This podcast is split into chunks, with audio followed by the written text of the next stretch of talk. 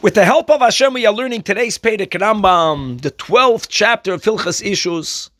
The Rambam begins by writing in Halacha Aleph that Kishenoisei Adam Isha, when a man marries a woman, Bein Besula Bein Baula, whether she's a virgin or whether she's not a virgin, Bein G'doyla Bein Katano, whether she's above the age of majority, whether she's a minor, Achas Bas Yisrael, whether she's born Jewish, V'Achas Hagiyodis, or a convert, Oy HaMishuk, or whether she's a freed slave, Chayiv Lo Ba'asor HaDivorim, that he, the husband, incurs ten responsibilities towards her.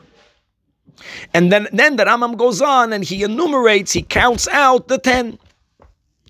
Now, Bakhlal, as the Gemara always asks, minyana lamali, whenever the Chachamim are teaching us a series of laws, and like in Mishnayis, and Rabbeinu HaKadosh counts out all of those specific laws, that you can count them yourself and know there's some total number.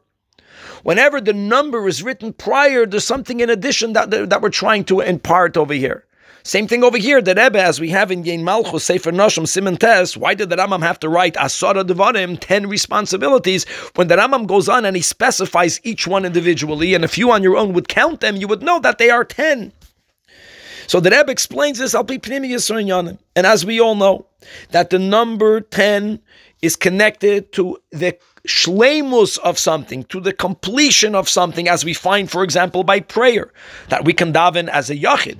But tefillah b'shleimus only happens when there are ten yidin. Tefillah b'shleimus means that the that the prayers are complete, which means that aside of all of the parts of the tefillah that may be said even when you daven on your own, but you also had kedusha, you also had baruchu, you have amen. ten. When God created the world, says the Rebbe, ba'asore ma'maris nivro ha'olam. And the ten sayings through which God creates the world, that is really nishtalshalu from the ten dibrois that we have on the Asara Dvarim.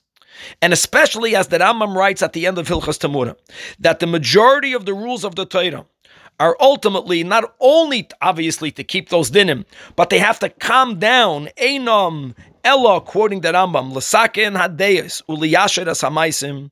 It's in order to rectify the way we perceive, the way we understand, the way we have das, the way we connect to that which we understand, and to straighten out our behavior.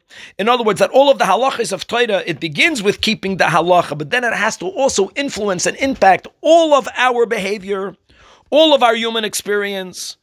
So says the Rebbe, that since we have this concept that the connection between HaKadosh Baruch Hu and Knesset Yisrael is like the re- relationship of a husband and a wife.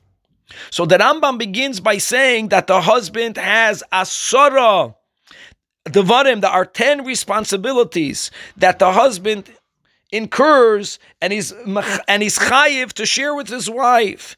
In other words, that Hashem gives us all of what we need, b'shleimus, ba'asara devarim, which then empowers us not only to keep all of the mitzvahs, all of the halachis b'shleimus, but also to bring it down and to have it impact the shleimus, the completion, the entirety of our human experience. All of the ways we perceive and all of the actions that we do are all going to be influenced from the halachis of the Torah.